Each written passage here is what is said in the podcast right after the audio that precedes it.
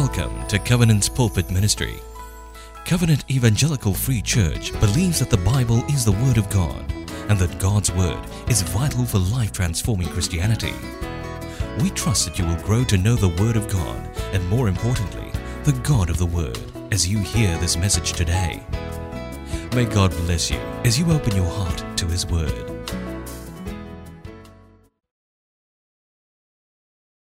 Hi, good morning. So, my name is Irwin, and it's always a privilege to be able to share God's word and God's work in my life so that I can testify to God's goodness and faithfulness. Now, let me start by introducing my family. This is one of those rare photos where five of us are looking into the camera at the same time and trying to smile. So, the girl in the middle is Zoe. She's eight years old this year. And uh, Aaron, the one that I'm holding, is turning five at the end of the year. And that noisy little terror is uh, Noah. He's turning two in a few months' time. Yeah, so if you hear later Papa, Papa, or wapuya wapuya, it's, it's probably him. Uh, and the one carrying him is, of course, my lovely wife, Ying Jie, whom till today I still have no idea how she manages our household with such skill, grace, and love. Our sermon topic today is our minds in God's hands. And let me start by asking us to think of one day in your week last week just any day, a typical normal day from last week. And think about where do you spend most of that day in? Was it in the office? Or was it at home? Or was it in school or in the army camp? Actually, most of us would have spent that day in the same place, here, in our minds. According to a recent research study using brain imaging technology that tracks our thought patterns, it was discovered that we have an average of now get ready for this an average of 6,000 thoughts in a single day. 6,000 thoughts in one day. In fact, it is so difficult not to think that if I were to ask you right now to not think, you would think exactly how to do that. And because so much of our lives are spent in our minds, it is so apt this morning to understand what it means to place our minds in God's hands. Now, there are many aspects of our minds that we can speak about, such as our worldviews, our intellect, our logical reasoning. Or we can look into, for example, what uh, Romans 12:2 tells us to be transformed by the renewing of our minds, or even the biblical worldviews and paradigms that we are asked to embrace as followers of Christ. But this morning, I want to just focus on one aspect of our mental lives, and this is becoming increasingly important in our world today, and that is our mental health and mental well being. In a study that was spearheaded by the Institute of Mental Health, it was discovered that one in seven Singaporeans have experienced mental distress in their lifetimes. And this number jumps to one in three when it comes to young people aged 11 to 18, according to a more recent study published by NUS in April this year. Even more worryingly, only 10% of parents were able to detect symptoms of mental distress among their children. And two weeks ago, the Samaritans of Singapore, SOS, reported that last year in Singapore, we had the highest rate of suicides in more than 20 years. Now, of course, the causes of suicide are complex and multidimensional, but this report stated that the heartbreaking increase in suicides in Singapore paints a picture of the unseen mental distress that is permeating our society today. So, this morning, it is my desire to share with us that our minds, just like all aspects of our lives, need to be placed in God's hands. For the first half of my sermon, I'll be sharing the reality of suffering that our minds can undergo. And in the second half of my sermon, I'll share with us the certainty of hope that we can experience if this happens. The reality of suffering, the certainty of hope. But first, let us pray. Father God, this morning I ask for your Spirit to be with us as we look into your word and understand what it means to place our minds in your hands. Speak not just intellectually to our minds, but speak deeply to our hearts and our spirits to let us know that while suffering is real, hope is certain and far greater. In Jesus' name we pray. Amen. Now, for our sermon this morning, I've chosen the scriptural passage from 2 Corinthians chapter 4, verses 7 to 10. So if you have your Bibles with me, can you turn to this passage in 2 Corinthians chapter 4, verse 7 to verse 10. And in a while's time, I would like us to read these four verses that will be fleshed out on the screen together. 2 Corinthians chapter 4, verses 7 to 10. Okay, so let us read these verses on the screen together. One, two, three. But we have this treasure in jars of clay to show that the surpassing power belongs to God and not to us. We are afflicted in every way, but not crushed, perplexed, but not driven to despair, persecuted, but not forsaken, struck down, but not destroyed, always carrying in the body the death of Jesus, so that the life of Jesus may also be manifested in our bodies. This is the word of the Lord. Now, the original context of this passage was the Apostle Paul speaking of his many trials and challenges that he faced in his ministry. And later on in this same book in 2 Corinthians, Paul speaks of this thorn in his flesh that he asked God to remove many times, but God chose not to remove it. And we do not know exactly what this thorn in the flesh refers to, but commentators have surmised that it could be mental afflictions as well that Paul suffered, in addition to physical sufferings and ailments. So, this morning, to understand the first part of our sermon on the reality of suffering that our minds can go through, let us go back to the first verse in verse 7, where Paul speaks of these jars of clay. Now, the imagery of clay is a very common metaphor used in the Bible and in the ancient world to represent human frailty, human weakness, and human vulnerability. These are some other parts of the Bible that speaks of this. For example, in Isaiah 30, 14, it says, You will be shattered like a clay pot, so badly broken that there's no piece big enough to pick up hot coals with or to dip water from a cistern. Or in Job 10, 9, it says, Remember that you have made me like clay, and will you return me to the dust? And if you have been following our pulpit series this year in the book of Daniel, you remember that in Daniel chapter 2, King Nebuchadnezzar had this dream of a huge statue. His head was made of gold, his chest made of silver, his torso made of bronze, and the feet were made of partly iron, partly clay.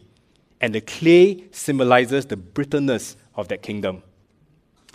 You know, I have this beautiful clay jar here with me, and uh, it is handmade by a friend who's a professional clay artist. I'll probably put this clay jar on a nice spot in my bookshelf at home. But in the past, clay jars like this were so common. They'd probably be chucked in some corner in the kitchen floor because they were used to contain all kinds of sundry items like flour or oil, and very, very common. A little bit like, you know, the plastic bags that we get from supermarkets. Oh yeah, by the way, remember to pay your 5 cents or 10 cents uh, starting from this month. Or the styrofoam boxes that we use to tap out food at a hawker center. And not only were clay jars like this common, they were also very fragile and easily broken.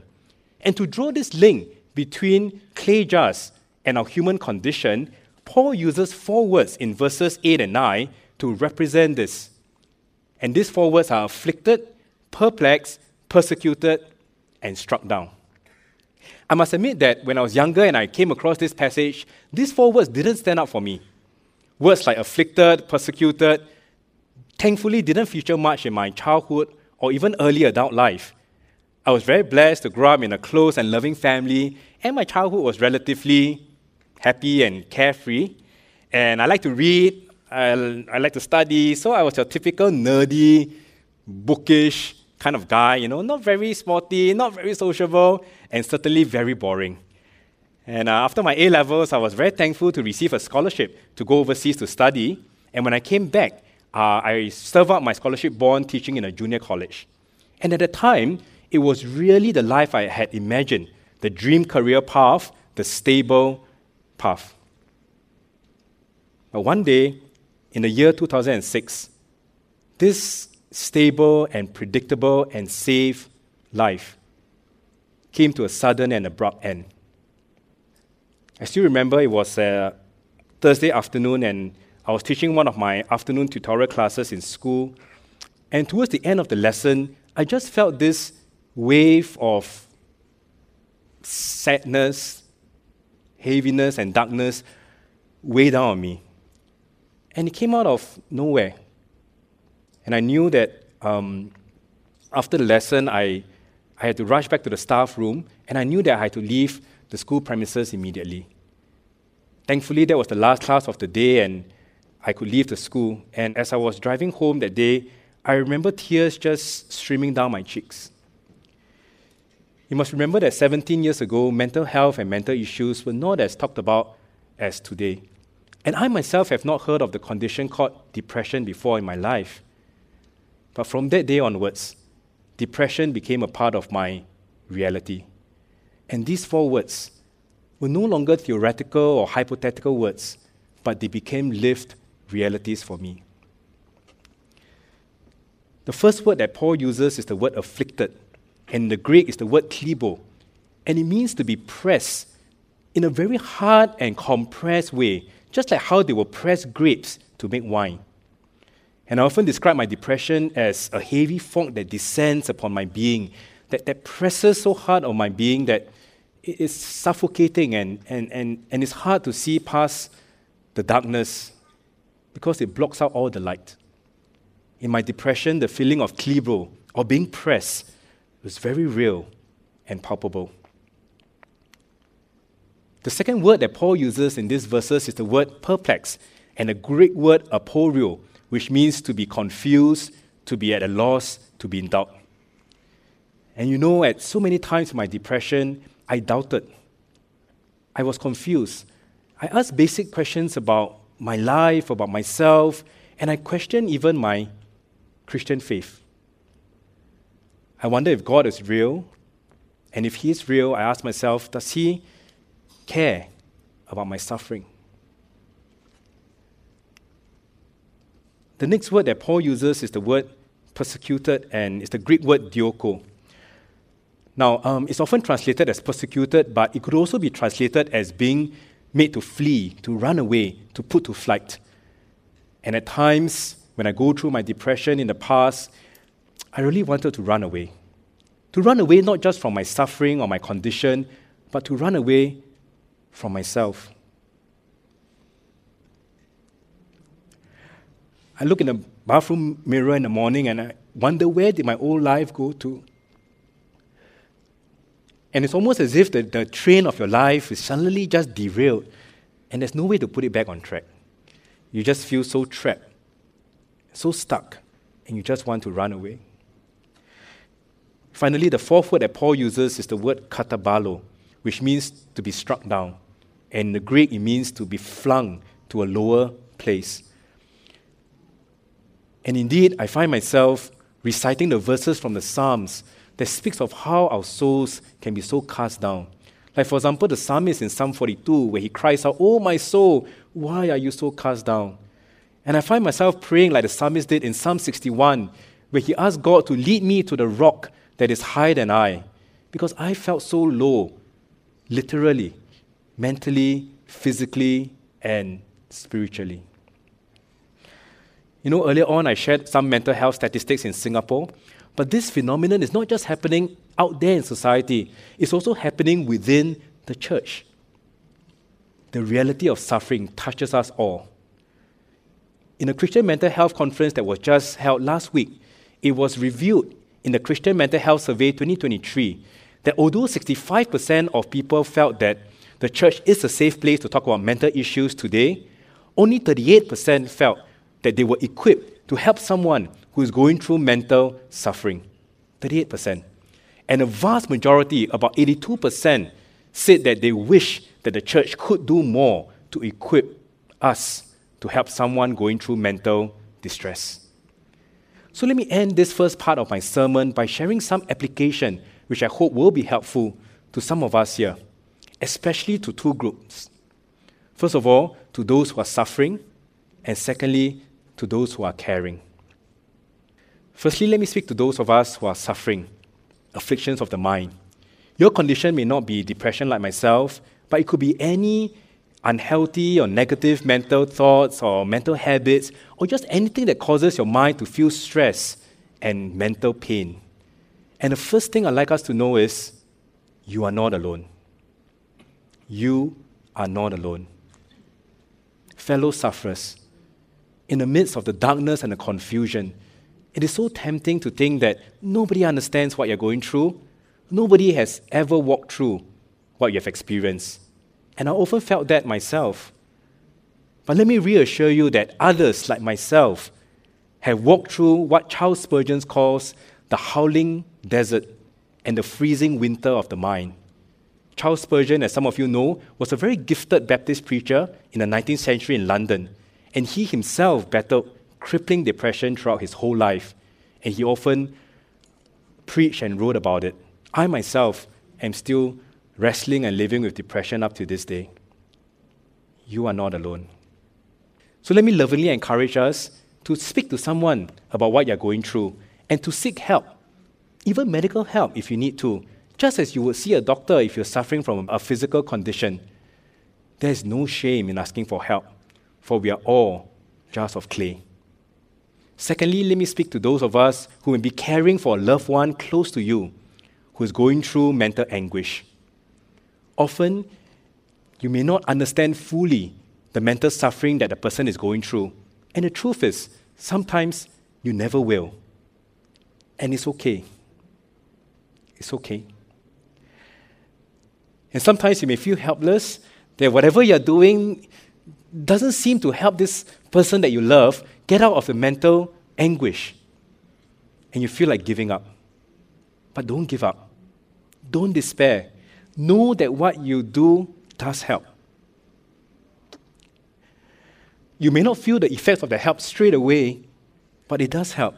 And I often tell my wife, Ying Jie, that it is often enough just for her to be present, to hold the emotional space for me, and to weep as I weep. So keep being there.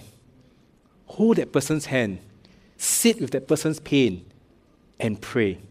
Sometimes aloud, sometimes silently, but utter those precious prayers on our behalf at times when we can't do so ourselves. And ultimately, for those of us who are going through mental suffering, it is to acknowledge that our pain is real.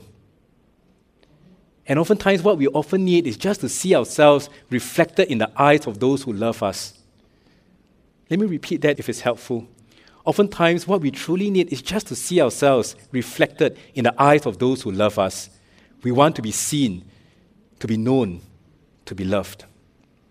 To be seen, to be known, to be loved. But thankfully, while the verses this morning show us the reality of suffering, they do not end there. They show us, more importantly, of the certainty of hope that we can experience when we choose to place our minds in God's hands. So let's look at the verses again in verses 8 and 9, where Paul speaks of one phrase that is repeated four times. After the four words of suffering that he uses, one phrase is repeated four times, and that is the phrase, but not. But not, but not, but not, but not. And these two words reassure us that while suffering is real, they are not the final word. That while the four words afflicted, perplexed, persecuted, struck down are real, what is more certain is hope in God's promises. And you know, when you go through mental suffering, these two words, but not, speak to a very important truth. Because oftentimes our thoughts and our feelings are real, but not true. They are real, but not always true. What do I mean? They are real in the sense that you can't deny that you experience them in your everyday life, but they're not always true because they're not based on absolute truths that don't change no matter what we feel or what we go through. And oftentimes, when you're in a state of mental pain, your thoughts and feelings can be distorted and even deceptive. So, if we cannot base our truths upon our thoughts and our emotions, which are changing and capricious, then what do we base our truths on? We need to base our truths on something far deeper than ourselves. It's a little bit like the anchor of a boat. You know, you cannot just put in the water and hope that it will keep you safe because it might just be tossed along with the changing currents and the moving waves you need to drive the anchor deeper into the seabed to keep it fixed. So, what is this seabed? The seabed is the foundation of who God is and His character. The seabed is the truth that God is love and He will never leave us nor forsake us. The seabed is God's promise that He will never lead us to a place where His grace cannot keep us. the promise that His will will not lead us to a place where His grace cannot keep us. And you know, I'm so thankful that our security, the certainty of God's promise, is not based on what I feel or what I think, but is based entirely on who He is and what He has promised. So that we grow and learn to know that it is His character and His promises, not suffering, nor affliction, nor depression, nor pain, that are the fixed anchors that will hold us firm in the storm, especially when the winds and waves are turbulent. So, for the first part of what it means to place our minds in God's hands is really to anchor our thoughts and our emotions on Him, His promises, His character. Because through my depression, I have learned what it means, not in a very theoretical or cerebral way, but in a very real and personal way. What Moses means when he proclaimed in Deuteronomy 33 27 that the eternal God is your refuge, and underneath are the everlasting arms. Eternal God, everlasting arms that do not change, that no matter how deep, how far, how low we fall, His arms are there to catch us. Through my depression, I've come to anchor my life on the promise given in John 10 28, where God says to us, I give them eternal life, and they will never perish, and no one will snatch them out of my hand. But you know, it is not just the certainty of God's promises that will keep us safe in times of suffering. It is also the certainty of God's purposes that will help us make sense of what we go through. Now, let us look at verse 7 and verse 10, and we see that there are two phrases here that will show us what the purposes of God may be when we go through trials. In verse 7, the phrase is to show, and in verse 10, the phrase is so that. To show that and so that. And these two are purpose statements. Because these two words remind us that the purposes of God when we go through suffering are first to show the surpassing power of God through our lives and to show the life of Jesus in us. That God's purposes work through us and in us. You know, up to this day, I still have no idea what triggered the depression some 17 years ago. In the early stages, my psychiatrist will walk me through the process and ask the standard questions Are you stressed? Are you burnout? Are you fatigued? You know, is everything going well in your life? And truth to be told, everything was going fine at that point of time my work, my family, my health, my relationships. But over the years, I've learned that maybe God allowed there to be no one single reason or trigger for what might go through, so that I know that because as a good Singaporean, if there was one thing I could fix, you know what I would do? I would try to fix it. But because there was nothing to fix, I had no choice but to fix my eyes on God. And that has proven far more valuable and far more precious in my life. I have come to learn that sometimes in our trials and suffering, God brings us to the end of ourselves, to the end of our resources, where there's nothing left to fix. And we learn to fix our eyes on Him, His character, His promises, His purposes. Earlier in this book, 2 Corinthians, in chapter 1, verse 4, Paul speaks of the God who comforts us in all our afflictions, so that we may be able to comfort those who are in any affliction with the comfort with which we ourselves are comforted by God. And I know that God's purposes work not just in me, but through me. And while I do not know exactly the full purpose of my suffering, I know that standing here this day, preaching His word and the work of His hands in my life, in my broken and redeemed life, must be a part of that picture standing here today must be a part of that purpose.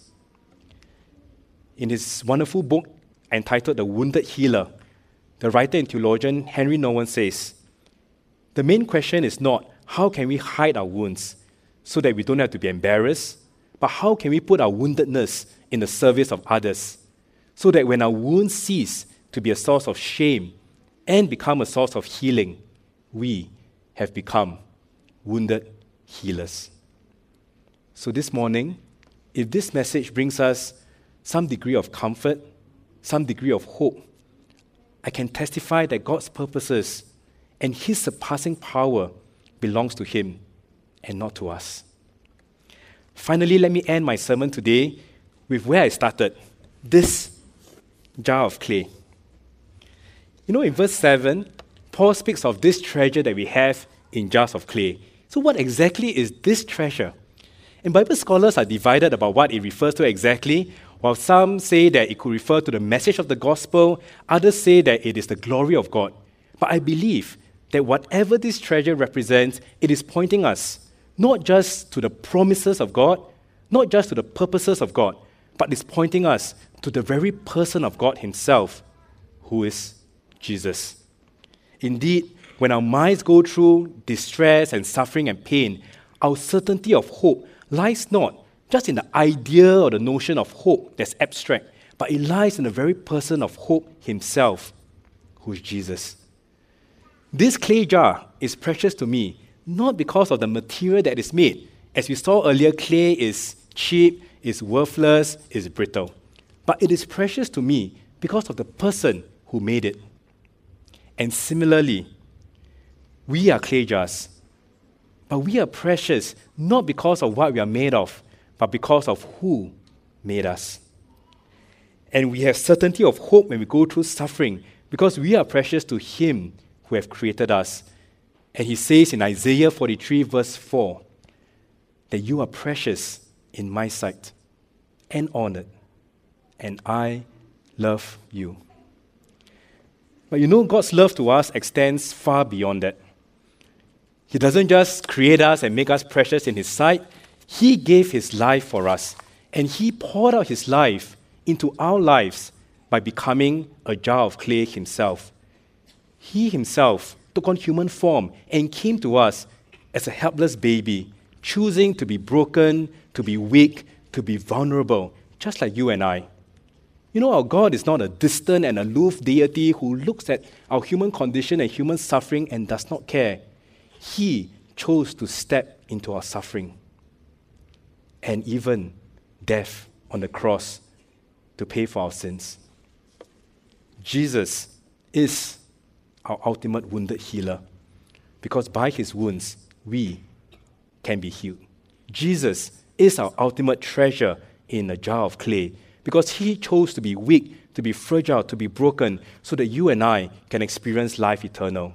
Jesus himself is the ultimate embodiment of the two points of our sermon this morning that while suffering is real, his life, his death, and his resurrection show us that hope is certain and far greater than what we can experience in this life. This is a picture of my daughter Zoe, seven years ago when she just turned one year old, and I'm holding on to her hands. But this day, she's eight years old, and I realized that, you know, as we go kai kai and I hold her hand, her grip starts to become a bit loose. Uh, she doesn't want to hold my hand so much anymore. Sometimes she lets go of my hand to run around to explore, or sometimes she'll complain that I hold on to her hand too tightly, especially when we cross the road. But I know, and I hope that she knows, that she is kept safe, not because of how tightly or loosely she chooses to hold on to me, but how tightly I hold on to her.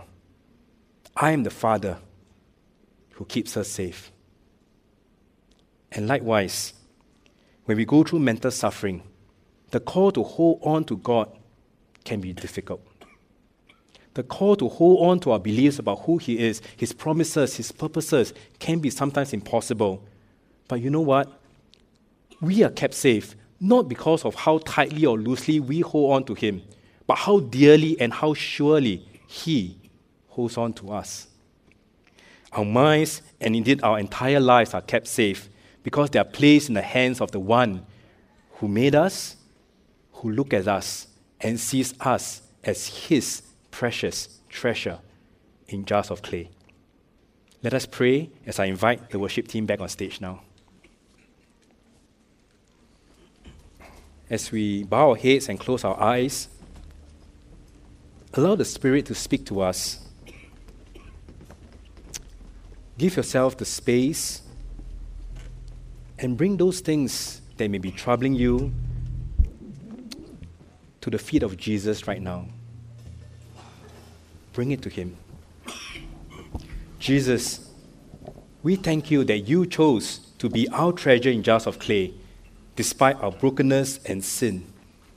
We are thankful that you chose to step into our suffering so that we have a high priest in heaven right now who empathizes with all that we go through. Father, I pray firstly for my brothers and sisters who are struggling with different mental afflictions. May they be comforted and experience what it means to place their minds and indeed their whole life into your hands once again.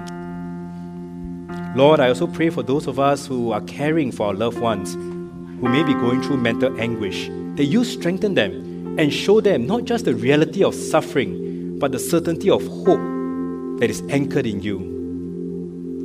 And lastly, I'd like to pray for some of us seated here this morning, and you hear this message but you have not yet known or accepted Jesus into your life, now you may not be going through a difficult mental situation right now, or even caring for someone who does. But we all know that in this present life, nobody escapes pain and suffering. We all are wounded people, whether mentally, emotionally, physically, or spiritually. Believing in Jesus doesn't automatically take away all our trials, all our pain, and all our afflictions but while it doesn't take away, it adds. It adds Jesus. The Jesus who says, I will never let you go. The Jesus who says, I will always be with you, whether you're walking through the howling desert or the freezing winter of the mind. The Jesus who looks at us and sees you as his precious treasure in jars of clay. So, if you'd like to know more about what it means to have Jesus in your life, can I invite you right now to maybe just raise your hand so that I can pray for you? Or even if there's anyone who wishes to experience again afresh what it means to place our minds and our lives in God's hands, you raise your hand so that we can also pray for you. And later on, after the service, if you like prayer, do come forward to the front where there will be altar ministers that will pray and minister to us. Right now, can I invite all of us to stand as we end by singing this beautiful response song, He Will Hold Me Fast.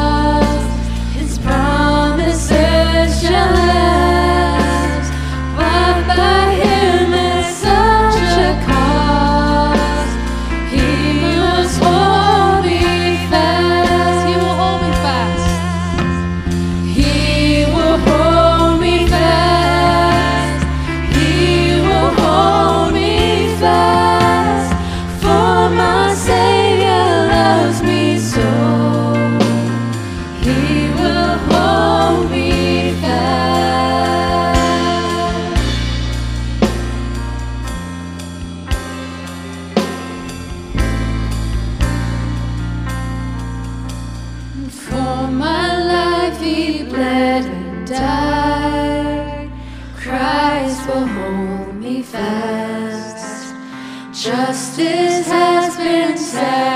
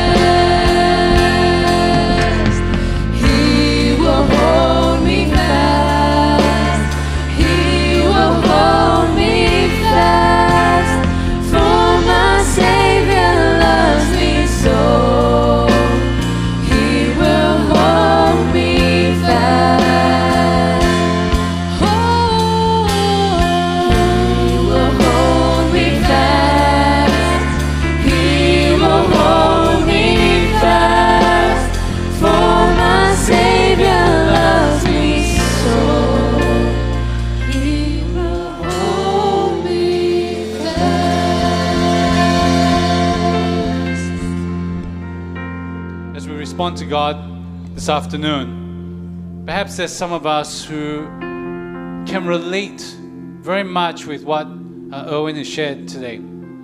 He shared very vulnerably to us about this issue concerning mental health. And we're grateful for what he shared.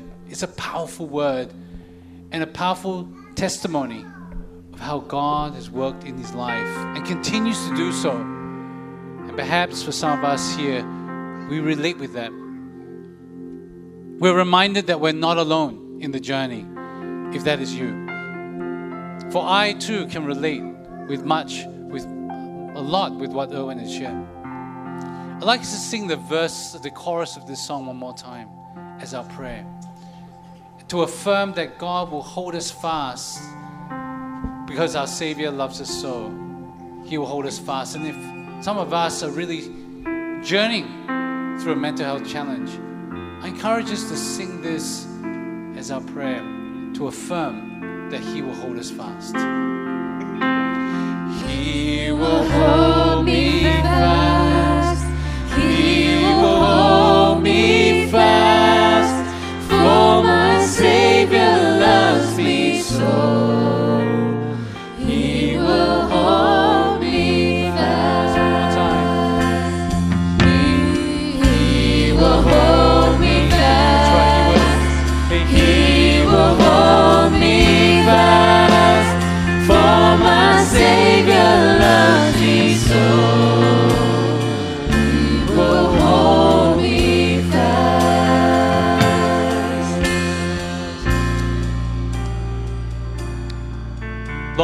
thank you, God,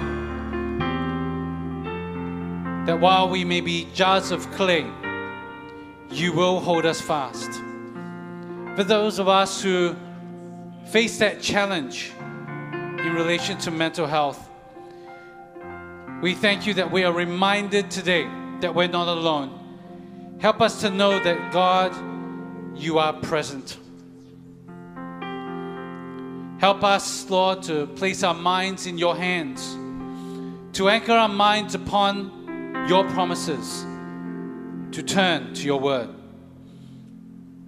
Lord, when we feel that we've come to the end of ourselves, give us the strength to fix our eyes on you, Lord Jesus, to look to your word. Well, we thank you, Lord, that we have this treasure. It is your promises and your purposes. But even more importantly, we have the very person of Jesus. We thank you, Holy Spirit, that you are with us. Thank you that you are our ultimate wounded healer and our ultimate treasure. Let's lift our hands to the Lord as I read the benediction from 2 Corinthians chapter 4.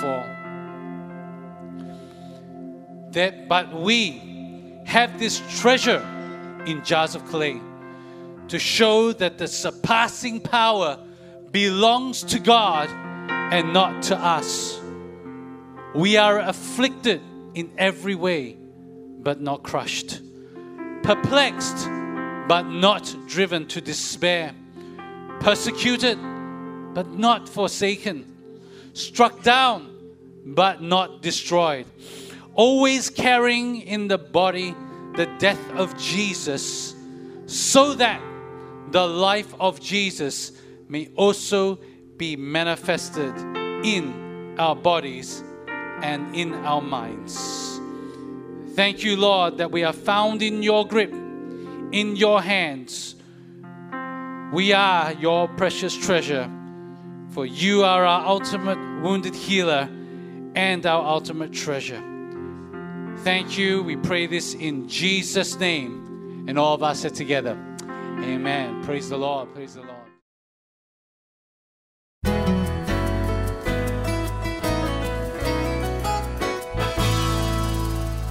We're glad you had spent some time listening to God's Word, and we hope that the message has ministered to you. You can visit us at www.cefc.org.sg for more sermon titles. God bless you in your spiritual pilgrimage ahead.